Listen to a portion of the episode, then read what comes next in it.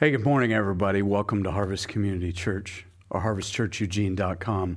Thank you for selling, uh, celebrating Mother's Day with us. We're so glad you're here. We're so glad to have you worshiping with us. Mother's Day is always a special day. And in just a moment, we're going to pray for moms. But before we do, I want to ask a favor of you. I want to ask if you would go online, if you're watching on YouTube or Facebook, and say hello in the in the uh, comments in the chat. We would love to hear from you. We'd love to know you're watching. Of course, we'd love the chance to uh, see how your week's going and just see how you're doing, how we can pray for you. Speaking of that, we'd love it if you'd fill out our digital communication card. Again, the links are on YouTube and on Facebook. Uh, if you'd fill out that digital communication card, it would give us the chance to do several things. It would give us the chance to see how you're doing. It would give us a chance to answer any questions you've got or help you take spiritual next steps. And it would also give us the chance to pray for you. We take those prayer requests super seriously and we value them and we value the opportunity we have to pray for you week in and week out. And so, if you'd fill out that digital communication card, that would be awesome. If Harvest has been your home for a long time, then we would encourage you to check out some of those other links as well, including the giving link. As you know, in these uh, sort of crazy times, much of our giving is happening online. And uh, we want to say thank you to those of you who've been so faithful to give over the last weeks and months and even year. Uh, your giving makes a world of difference um, to people right here in our neighborhood.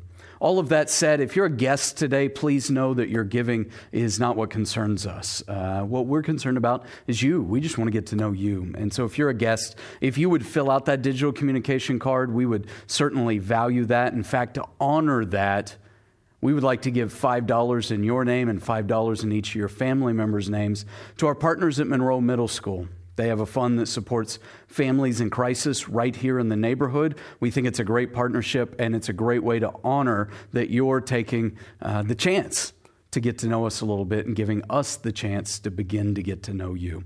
Know that we'd certainly love to hear from you. So, as I mentioned before, today is Mother's Day, and uh, we're celebrating moms uh, in many different ways today. Certainly, we're celebrating online. In our uh, in person gatherings, we'll be celebrating moms as well. I recognize every time Mother's Day rolls around that Mother's Day is a day of celebration, that we're celebrating moms who do so much in our lives. I read this recently. You might have heard it before. It's How to Be a Modern Mom. How to Be a Modern Mom. Well, you make sure your children's academic, emotional, psychological, physical, mental, spiritual, nutritional, and social media needs or at least social needs, are all met while being careful not to overstimulate, understimulate, improperly medicate, helicopter, and neglect kids in a screen free, processed foods free, GMO free, negative energy free, plastic free, body positive, authoritative, yet egalitarian, socially conscious, nurturing, but fostering of independence, gentle but not overly permissive, pesticide free, two story, multilingual home, preferably, you know, in a cul de sac with a backyard and 1.5 siblings, born two years apart, so they can have proper social development. Don't forget to add coconut oil. Modern mom. Then there was momming, mothering being a mom in literally every previous generation, it went like this feed them. Sometimes. Now, I realize that's an over exaggeration, but it might be why many of our moms feel crazy all the time because we just feel like there's a million things going in to being a mom and pulling us in a million different directions. And I recognize that while we celebrate moms today, that we also want to pray for moms because Mom's Day can be painful. It can be painful because we've recently lost our mom. It can be painful because we want to be a mom and we haven't been able to. It can be painful for a lot of reasons. It can be a complicated day, a day where perhaps we're not getting to see our kids, or a day where there's tension in the family. So we want to recognize all of those things. We want to honor those who are honoring. We want to celebrate with those who are celebrating. And we want to pray for comfort for those who need it. So, would you pray for me now as we pray for moms? Lord Jesus, I thank you for the moms in our lives. I thank you for my mom. I thank you for my wife, Marcy, and uh, the mom she's been to our kids all these years. And I thank you for all the moms that are participating online today and all the moms that are participating in person today. Lord, I just pray, wow, I just pray wisdom for moms. It's been an insane year plus to be a mom. And so, Lord, I pray for wisdom. I pray for strength. I pray for grace. I, I pray for endurance. And Lord, I pray for their hearts, their buckets to be filled with love today. Lord, we pray for the moms among us for whom this is a, a complex day or perhaps a, a real struggle. Lord, we pray that you would be the comfort they need. We pray that you would be the strength they need. And we pray that you would guide them each and every day, that they would have a sense of your nearness with them today. And Lord, certainly, again, we pray for all the moms that are celebrating today and all the families that are celebrating moms. We pray that we can celebrate in ways that are so honoring of you so love filled and grace filled. Lord, we thank you for moms and what they do, the way they nurture our souls. Lord, bless them today, we pray in Jesus' name. Amen. Amen. So we've been in a series called soul detox. We've been talking about how to detox various things in our lives, detoxing uh, our pride, detoxing our hurry, detoxing a lot of the stuff that becomes toxic within us, the behavior that can be self centered or self seeking, behavior that can be controlling or manipulative, behavior that often becomes harmful or destructive. Today, I want to go in a little different direction. I want to talk about detoxing the ongoing conversation in your head. In fact, I think moms know probably more about this than anybody else because moms know what it is to have one thing going on inside the head and another thing required of them and trying with all their might to be what the kids need or what the family needs or what work needs or, or, or, or any of that, trying to do what everybody else needs while having an ongoing conversation in the head that is that is not helpful to what is needed.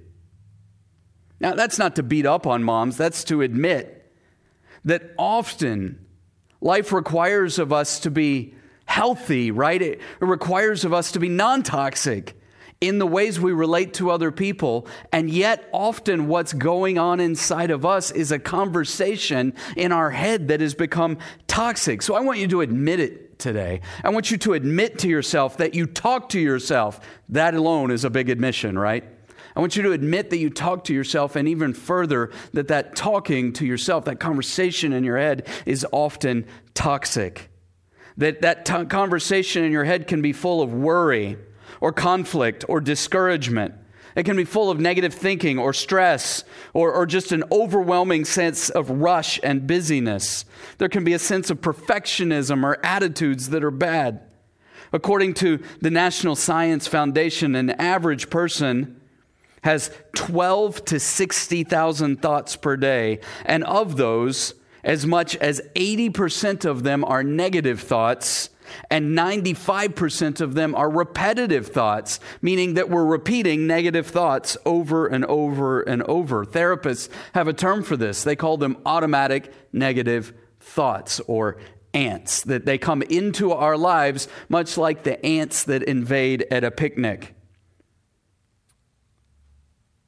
Certainly, you know these thoughts, right? Oh, I'm just not very good. I'm not on my game today. I don't deserve happiness. It feels like everyone is out to get me. Oh, it's my fault that things have gotten so bad. Oh, it's my you know, my kid's fault or my spouse's fault or my boss's fault that things have gotten so bad. That I'm a failure or that I'll never make it. That I should have gotten more done this week that so and so's in a terrible mood and it must be something I did. That I feel ugly and therefore I must be ugly, that everybody else sees me as ugly, that I'm hopeless, that my situation will never, ever, ever change. That I've always been like this, or I've. Now, these thoughts don't always cascade quite this rapidly. Sometimes they do. But certainly the conversation in your head has a repetition of these thoughts. I wish I was a better person. I'm not sure if I can go on. Man, no one understands how tough it is to be me, to live in my skin. That I can't stand my circumstances anymore. That I'm not going to be able to get myself together. That how could anyone how could anyone like me because I don't like myself? That my life is a mess, my house is a mess, my family is a mess, my kids are a mess. That something has to change, but it'll never change.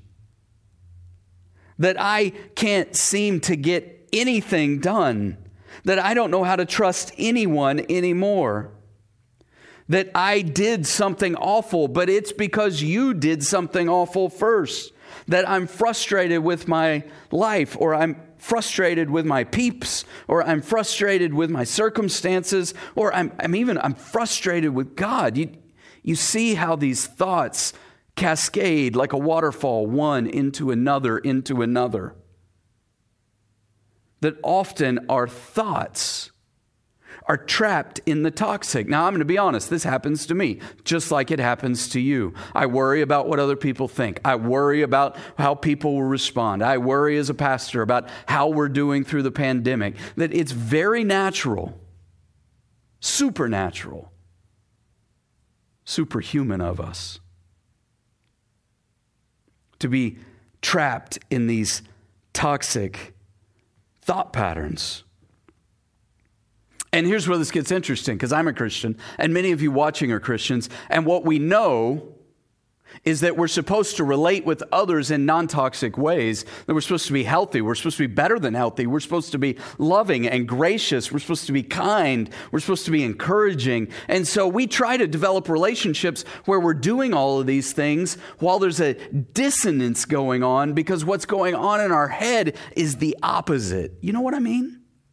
The conversation in our head doesn't really feed grace in our relationships with other people. And we're going to need to get around to talking about how to relate to people in non toxic ways, how to relate in healthy, gracious ways. In fact, we're going to come back to that very thing just next week, detoxing our relationships. But before we go there, we're going to need to talk about how to detox the thoughts that are often trapped in our minds, those thoughts that are so, so toxic. I want to show you how this plays out. You can see it in Colossians chapter 3. And I'm going to start in the middle of the chapter and then I'm going to back up. And I'm going to tell you that right now, right up front. So, Colossians 3, verse 12 says, Therefore, as God's chosen people, holy and dearly loved, that's you, that's me. Now, if you're not a Christian today, we'd love for you to become a Christian. It's as simple as receiving Jesus Christ, as receiving His grace, receiving His kindness, receiving His love, receiving His forgiveness. It's as simple as praying and asking and receiving. And later today, I'm going to give you a chance to do just that. But for those of us that consider ourselves Christians, this is going to say, God's chosen people, holy, dearly loved, clothe yourselves with compassion, with kindness, with humility, with gentleness, with patience. Bear with each other and forgive one another. If you have a grievance against someone, forgive as the Lord forgave you. That's 12, 13, verses 12 and 13 of Colossians 3. And we all know that that's how we're supposed to relate with other people. And we want those kind of relationships, don't we? Don't we want our, our deepest family relationships to be characterized that way? Don't we want the relationships in the Christian community to be that way? Don't we want our deepest, best friendships to be that way? And yet, often they're not because what's going on inside of us comes out in how we relate to one another. There's a link, there's a, there's a connection. And I want to show that to you. So you go back to chapter 3 of Colossians, beginning in the very first verse. And I'm just going to read this through with you. Colossians 3 1. Since then, you have been raised with Christ. That's those of us who are Christians. Again, if you want to become a Christian, you can today. You just ask. You set your hearts on things above, where Christ is seated at the right hand of God, and you set your minds on things above, not on earthly things, for you died. And your life is now hidden with Christ in God. And Christ, who is your life, appears, then you will also appear with him in glory. Put to death, therefore, whatever belongs to your earthly nature sexual immorality and impurity, lust, evil desires, and greed, which is idolatry. And because of these, the wrath of God is coming. You used to walk in these ways in the life you once lived, but now you must also rid yourselves of all such things as these. So there are more things to kill, more things to be rid of anger, rage, malice, slander, filthy language. Rid yourselves of these things, rid themselves from your lips. Do not lie to each other, since you have taken off your old self with its practices and have put on the new self, which is being renewed in the knowledge and the image of its creator. Here there is no Gentile, no Jew, no circumcised or uncircumcised, no barbarian or Scythian, slave or free, but Christ is all and Christ is in all. Therefore, here's where we began a while ago. As God's chosen people, holy and dearly loved, clothe yourselves with compassion and kindness humility, gentleness, and patience. Bear with each other and forgive one another. If any one of you has a grievance against someone, forgive as the Lord forgave you. And over all these virtues, put on love, which binds them all together in perfect unity. Verse 1 Since then you have been raised with Christ, set your hearts on things above where Christ is. is seated at the right hand of God. And set your mind on things above, not on earthly things. See, this is saying to us, right? Very much so.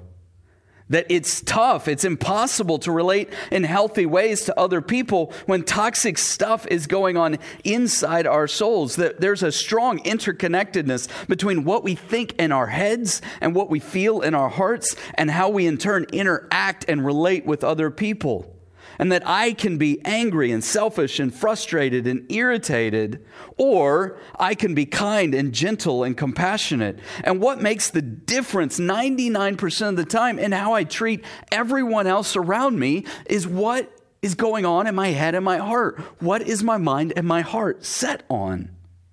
I mean, I could give you example after example, right? But let's say I'm running late for a meeting and I haven't eaten and I stop in somewhere in a convenience store or something. I'm going to grab some quick food or I'm going to grab a snack or something to kind of take to the meeting and be able. And while I'm there, I'm in a hurry. I'm in a huge hurry and I run into someone I know. How do I treat them? Am I kind? Am I gentle? Am I gracious? Probably not. Because what's going on inside of me isn't good, and it comes out in the way I interact with them. Now, take this a step further. I, I treat them poorly, and they leave thinking, What in the world did I do? Why was Brian so upset with me? And it becomes contagious because they go home and do the same thing to people they care about. And it just becomes a contagious, toxic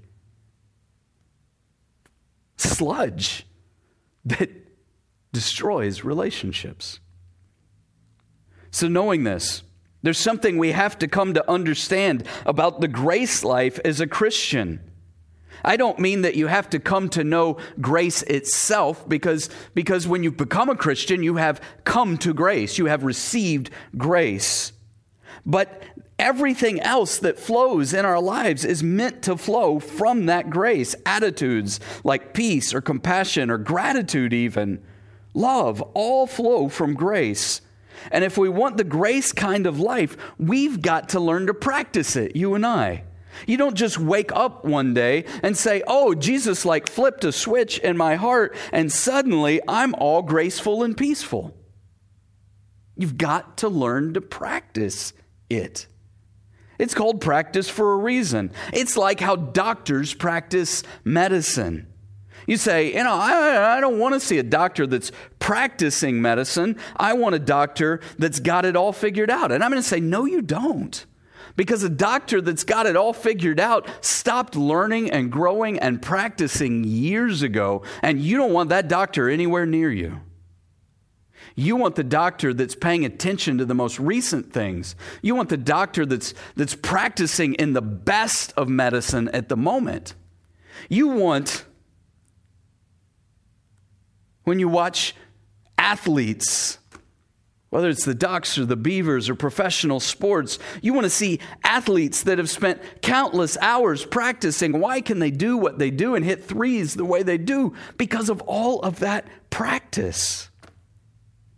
And man, does life give us more than enough opportunities to practice grace if we will just seize them.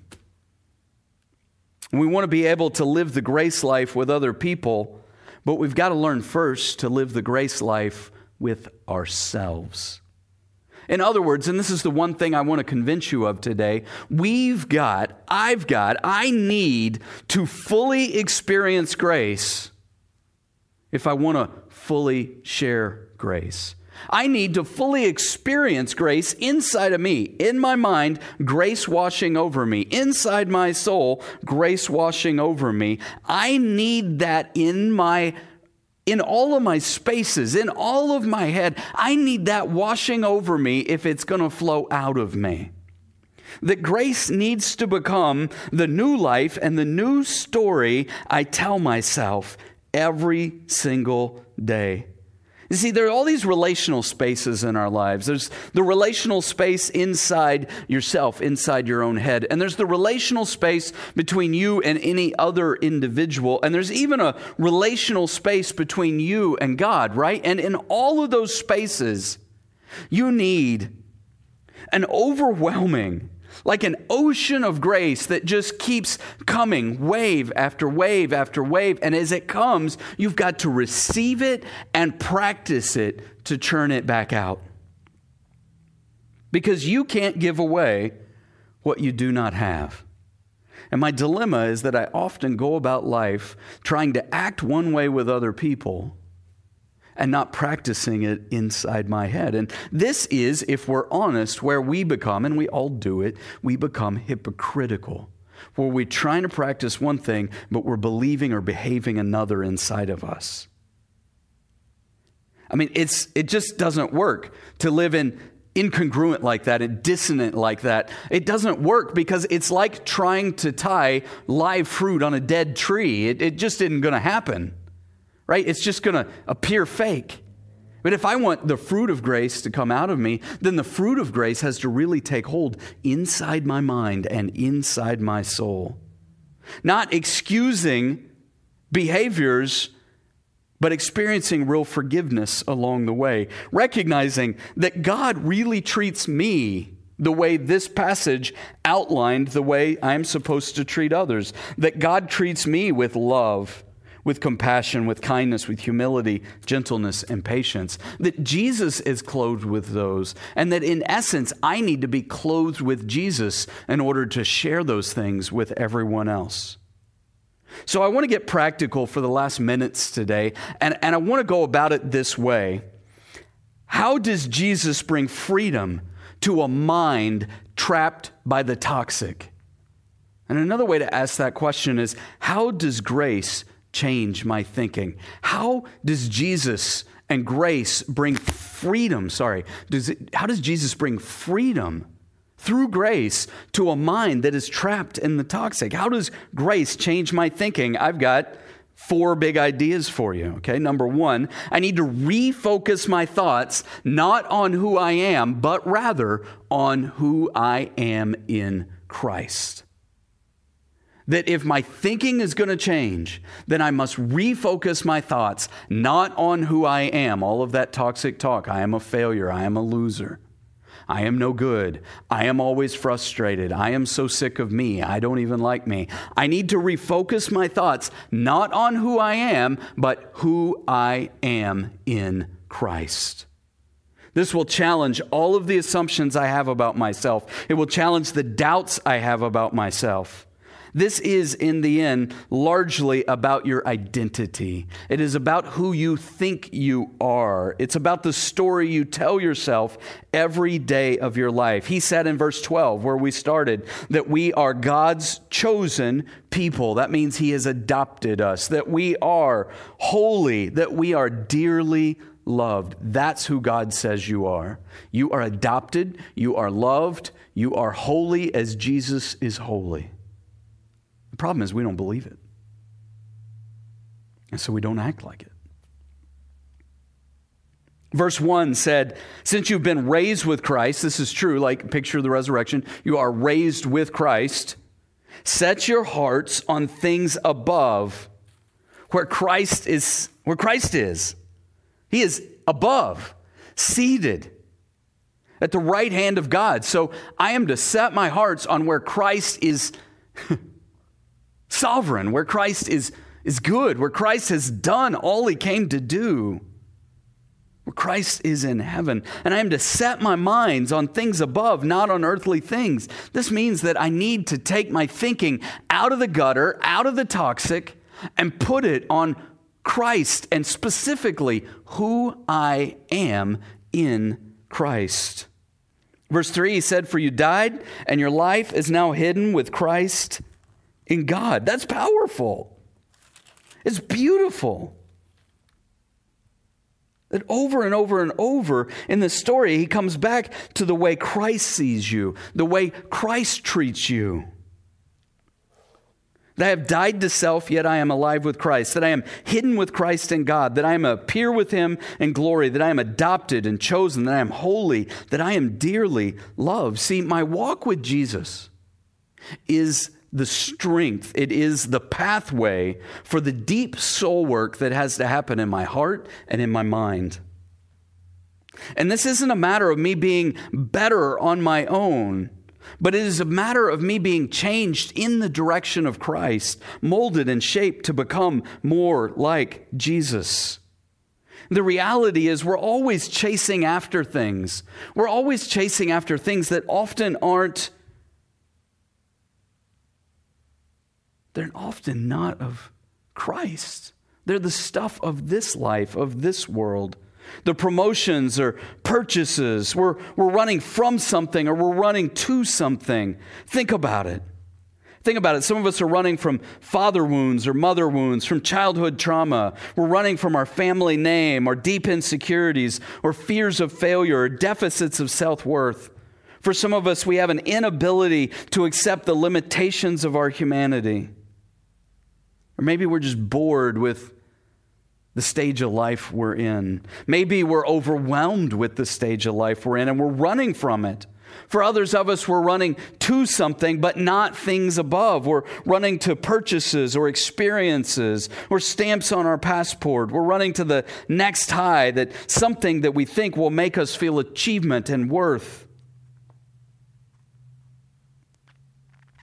And in the end, if I am to think better, think less toxic, then I must think better not about who I am, but better about who I am in Christ. I essentially just need to believe what Jesus says about me. So there are two big questions that I wrote in my notes. You might want to write these down. If you would spend a lot of effort chasing these two big questions, it would solve or at least move the ball down the field for you quite a bit if you struggle with this identity type stuff. The first question is what, is I'm, what am I believing is true about me that Christ would say is not true about me? And if you really want to get practical here, I want you to get out a journal or a blank sheet of paper somewhere, and I want you to spend 30 minutes. What am I believing is true about me that Christ would not say is true about me? And I want you to make that big, long list because those are those toxic thoughts. The second big question what do I believe I need that I do not really, truly need because I have Christ? What do I believe I need that I do not truly need because I have Christ? Again, answering these two questions at length gives us a real focus on how to change the talk that goes inside goes on inside our heads. Someone said a long time ago that you don't want to be so heavenly minded that you are no earthly good. This is saying, Paul is saying right here, that those who are the most heavenly minded do the most earthly good because they're able to let grace flow from them. And that's who we want to become. So I need to do this work in my thoughts. Number two, I need to recognize my tendency to downplay, even excuse my toxic sins. That you and I need to recognize our tendency to, to downplay our sins, even excuse our toxic sins. Remember, verse 5 said, Put to death, therefore, whatever belongs to your earthly nature. You know, things like sexual immorality or impurity or lust or evil desires or greed. And you might look at those and go, And what's so bad about that? Until someone does those things to you, and then you realize, oh, there is something toxic about that.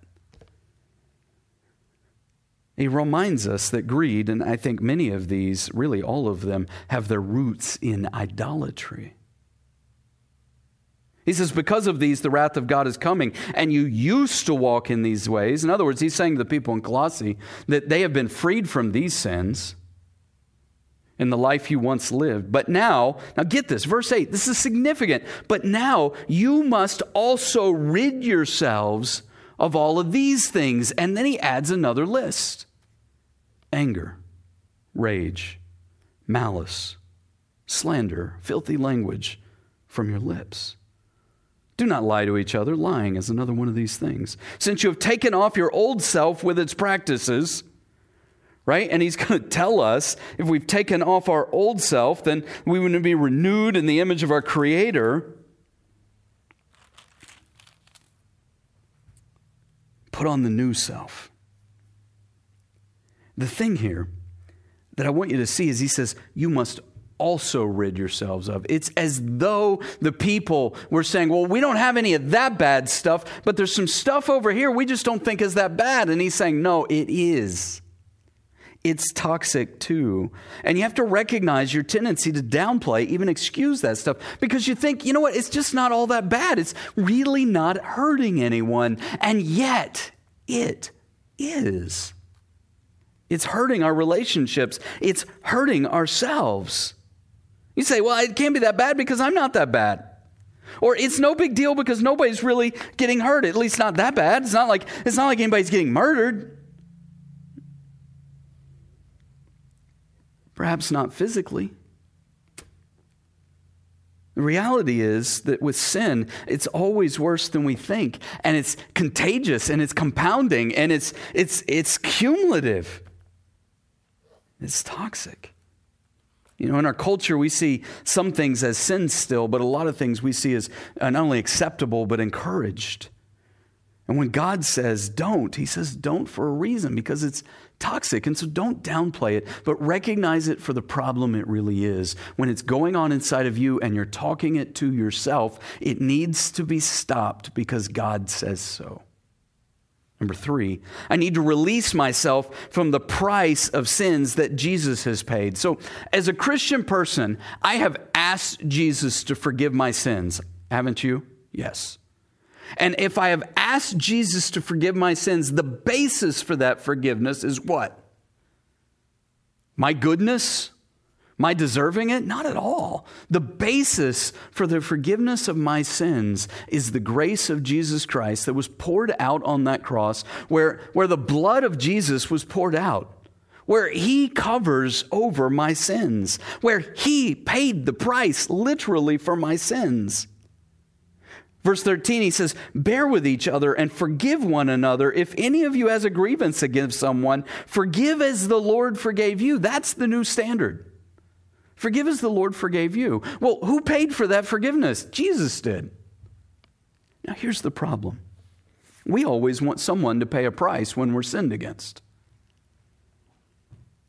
And anytime there's toxic behavior, we always want someone to pay a price. And what we do is we either try to make someone else pay the price or we try to make ourselves pay the price. And here's what I want you to see you and I are asking someone, ourselves or someone else, to pay a price that Jesus has already paid. Can you imagine buying like something significant at, you know, Best Buy or, or the department store wherever you go? You, you've saved up for a long, long time. You're going to buy something really, really valuable and you say, I know it's already paid for and someone else paid the price for me, but I want to pay it again. Would you mind if I came back next week and I paid some more and maybe I could get on a payment plan where for like for the rest of my life, I just keep coming back and I keep paying and I keep paying and you keep paying. And you say, that sounds like my mortgage. That's a whole different deal. But follow me on this. If I buy a like $2,000 TV or a $3,000 TV, but I want to pay for it for the rest of my life and just keep paying and keep paying and keep paying so that cumulatively over my life, I try to keep paying and paying and paying, and it's no good because it's already paid for. And I can't really pay for it anyway. He is saying that I shouldn't treat people as if they have to earn my kindness or as if they have to earn my forgiveness, or if they, as if they have to earn my grace, because if it's earned, it's not grace. Now, I want you to turn this inward for a moment, because we often know that with other people, but we don't know that with ourselves. And so we beat ourselves up and we lash ourselves, expecting us to keep paying the price for our sins, and it keeps our minds trapped in the toxic. And if I keep beating myself up for sins that Jesus has paid for, what I'm saying is his blood was not enough. That when he hung on the cross and said, It is finished, I'm saying, Oh, no, it's not. There's a problem with that. There's no price I can pay that will be enough. Grace is undeserved. And it's the new standard, and it's supposed to change everything. And it means I need to be willing to receive it and let it wash over me. It means that I need not to excuse my sins, but to really grapple with them before God and let grace wash over it, through it, cleanse it. That list, those two questions I asked a while ago under the first point, those two big questions, right? Uh, what were they? Let me find that. Sorry. Notes are a little long here today. What am I believing that is true about me that Christ would say is not true about me? You got a big long list. What do I believe I need that I do not truly need because I have Christ? You got a long list. You need grace to wash over all that stuff, all those thoughts. The blood of Jesus is enough. The cross is enough. Let it be. I have one more for you. I need to retrain my brain to replace my toxic thoughts with grace thoughts. That I need to retrain my brain. There's quite a bit of science here that would indicate that when you have a thought that it creates a new neural pathway in your brain and the more you think it the more likely you are to keep thinking it. And so brain retraining is really a big deal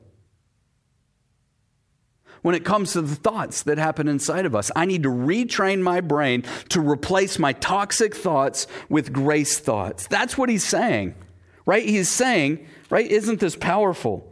That not only we're to put to death certain things, sexual immorality, impurity, lust, evil desires, and greed, but we are also to rid ourselves of anger and rage and malice and slander and filthy language, not lying to each other, taking off the old self with all of its old practices, put on the new self, which is being renewed in the knowledge and the image of its creator. He says, therefore, as God's chosen people, holy and dearly loved, clothe yourself. These are the replacement thoughts of grace. Instead of anger, compassion. Instead of malice, kindness. Instead of rage, humility. Instead of filthy language, gentleness, bearing with each other, forgiving one another, going so far as to forgive as the Lord forgave you, putting love over all of it. Now, we'll get more into this next week as we talk about how this translates into our relationships. And we're actually going to come right back to this same text. But if I am to put on kindness and compassion and gentleness and patience on the outside, that's not to mean that I am to hide my bitterness or my rage or my lying on the inside. It's about transformation from the inside out, the process of being changed to become like Jesus. And so I need a replacement strategy where I'm retraining my brain. So if you've got a particularly toxic thought, you need to learn to find the grace thought and when you start thinking it, replace it. When you start thinking it, replace it. Are you to replace toxic behavior with Jesus behavior? Toxic thoughts with grace thoughts. Toxic ways of relating with loving ways of relating. What is the graceful, loving thing to do? In the end, I need to bring grace to bear on all of my relationships, but it's got to start in the relational space inside of me, in the relationship that I have with myself. I need to fully receive grace. Which means I not only need to receive God's grace, I need to receive grace from myself in order to be able to fully share grace. Got it? Does that make sense? I hope so. So I always end with two prayers, and I want to pray them for you right now. The first is a prayer of salvation, the second is a prayer of application for those of us who've already been saved, those of us that are part of the Christian community. For those of us that need salvation today, I promised you we would do this. If you need Jesus, you can receive him right now. It's, it's, it's simple, but it cost him everything. He died on the cross for our toxic sins. They put him in a borrowed grave. He rose from the grave, from the dead, and he wants to live inside of you and offer you grace and love and kindness and compassion, patience and bearing with. He wants to do all of that with you inside of you. Will you just receive it? Pray like this Dear Jesus, Please forgive my sins. And please wash over me in grace like waves of the ocean. Just keep washing over me. Jesus, fill my heart with your grace. I believe that you died for my sins. You're praying this with me? I hope so. I believe that you rose from the dead. And I ask that you take over my life and not only give your grace to me, but make me like grace, like you, so that your grace can flow through me. Jesus, do all this in me. I give my life to you and I pray in your name. Amen. Amen. It's that simple. Cost him everything, but it's that simple because he paid the price. If you prayed that prayer with me today, would you let me know? You can let me know on your digital communication card. You can let me know by emailing me. I'm Brian, B R I A N, at harvestchurcheugene.com. I would love to hear from you. I'd love to talk about what it means to be a part of a family, what it means to be a part of what God is doing in a church, in our church.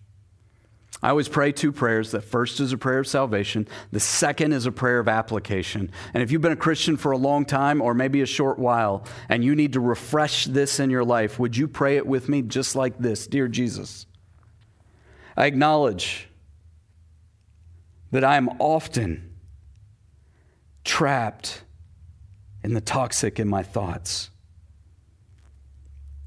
I admit that there's often no grace rolling through my mind. Jesus, I pray that your grace would wash through my mind like the waves that wash up from the ocean. I ask that your work of grace would be powerful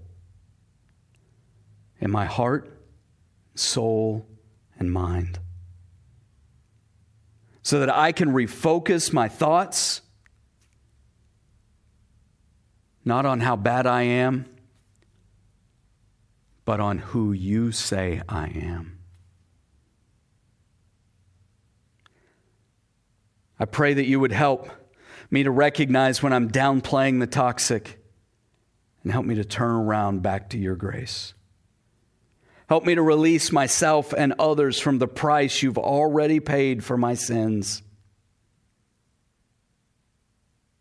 And help retrain my brain to replace toxic thoughts with graceful ones, thoughts of compassion, kindness, humility, gentleness, patience, forbearance, forgiveness, and love.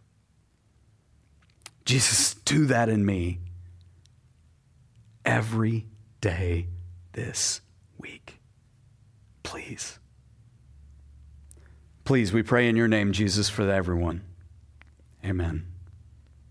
Amen. It is so powerful to let the grace of Jesus not only work through our lives, but get to begin to flow through our lives. But it's not going to flow through our lives until it is washed over our lives, and we need it constantly. Does it make sense?